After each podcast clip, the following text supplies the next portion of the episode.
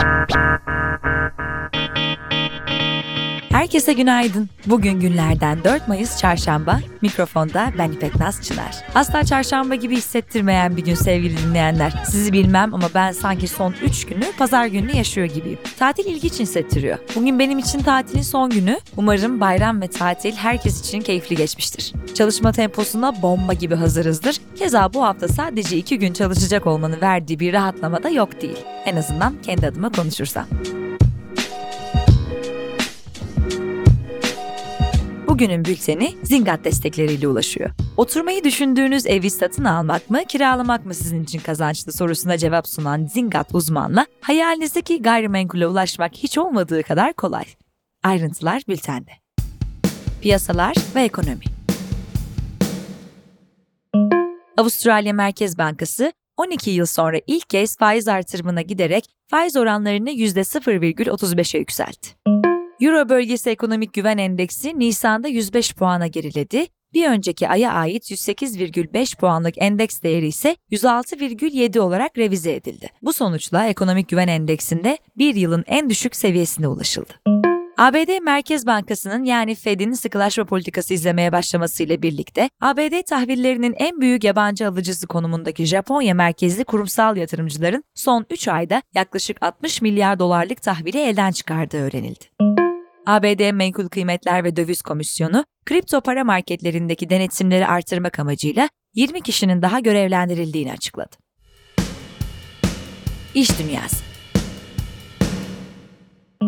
Avrupa Komisyonu, Apple Pay'in kullandığı NFC yani Near Field Communications çipinin standart bir bileşen olduğunu belirterek PayPal ve Starbucks gibi üçüncü parti uygulamaların temassız ödeme gerçekleştirmesine izin vermeyen Apple'a rekabet soruşturması açtı.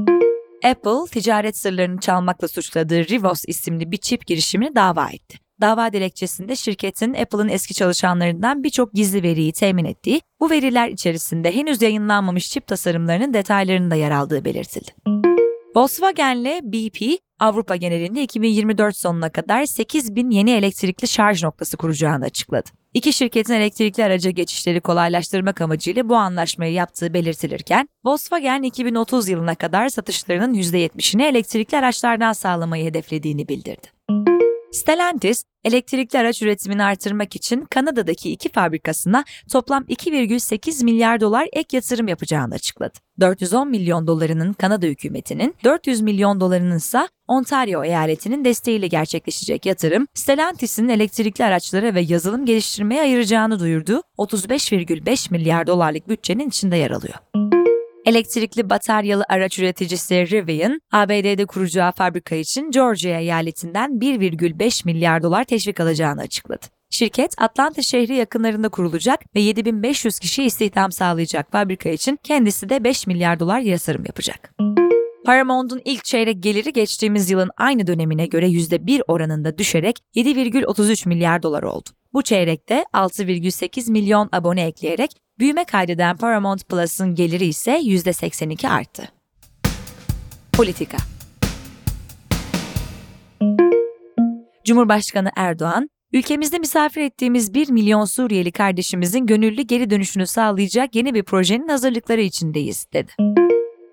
Ankara'daki Gezi davasında silahlı terör örgütü üyeliği suçundan yargılanan 25 sanığın beraat etmesi yönünde görüş bildiren savcı, mütalasını değiştirerek sanıklara bu suçtan da ceza verilmesini istedi.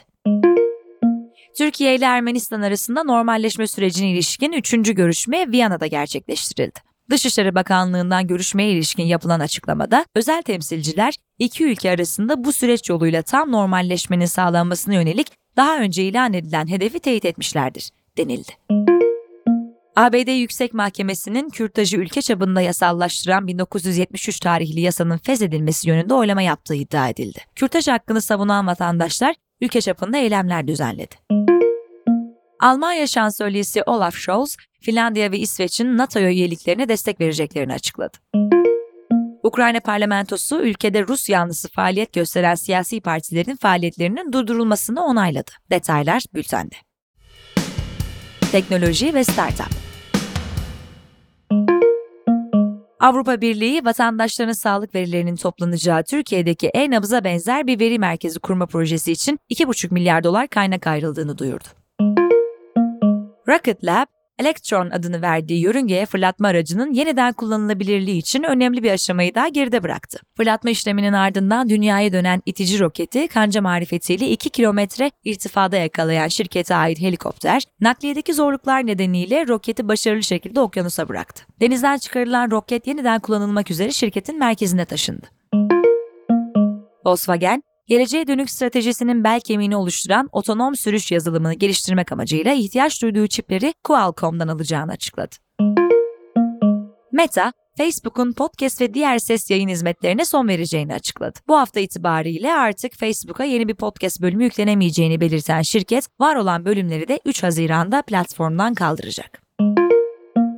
Spotify, oyun geliştirme ve keşif platformu Roblox'ta Spotify Island adını verdiği kendi adacığını kurdu. Sanatçıların hayranlarıyla buluşarak interaktif görevleri birlikte tamamlayabileceği ve özel içeriklere erişim imkanı sunacak platformda aynı zamanda sanatçılara ait lisanslı resmi ürün satışı da gerçekleştirilecek.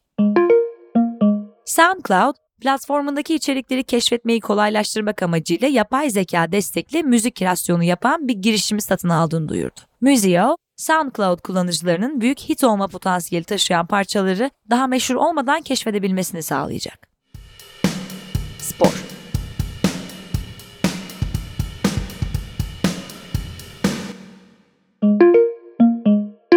Volkswagen CEO'su Herbert Diess, Audi ve Porsche'nin Formula 1'e giriş yapma hazırlığında olduğunu açıkladı. Porsche'nin hazırlıklarının Audi'ye kıyasla daha somut olduğu belirtilirken, Mart ayında Reuters'a konuşan bir yetkiliye göre Audi, McLaren'a 500 milyon avro değerinde teklif yapmaya hazır. Porsche ise Red Bull'la uzun vadeli bir işbirliği yapmak istiyor. Sultanlar Ligi final serisinde Vakıfbank Fenerbahçe Opet'i 3-1 mağlup ederek seride durumu 1-1'e getirdi. Üçüncülük mücadelesine sahne olan seride Eczacıbaşı Dynavit, ikinci maçta Türk Hava Yolları'nı 3-0 mağlup ederek 2021-22 sezonunu üçüncü tamamladı. 2022'de CEV kupasını kazanan Eczacıbaşı, bu sonuçta önümüzdeki sezon CEV Şampiyonlar Ligi'nde mücadele etme hakkı kazandı.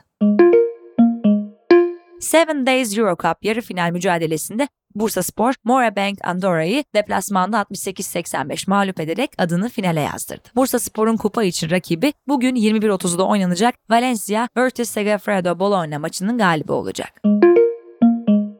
Kadınlar Basketbol Ligi Playoff yarı final serisinde Fenerbahçe Safiport ikinci maçta Nesibe Aydın Gençlik ve Spor Kulübü'nü 97-62 mağlup ederek seride 2-0 öne geçti. Günün hikayesi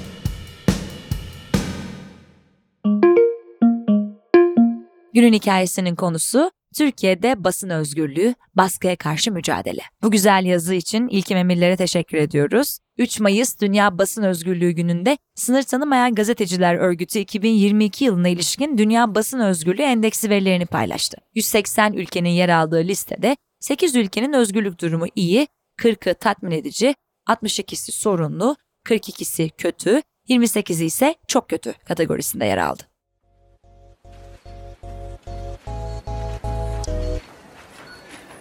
Evet sevgili dinleyenler, bir bültenin daha sonuna geldik. Umarım haftanın geri kalanını çok keyifli bir şekilde geçirirsiniz. Cuma günü tekrar görüşünceye dek mikrofonda ben İpek. Hoşçakalın.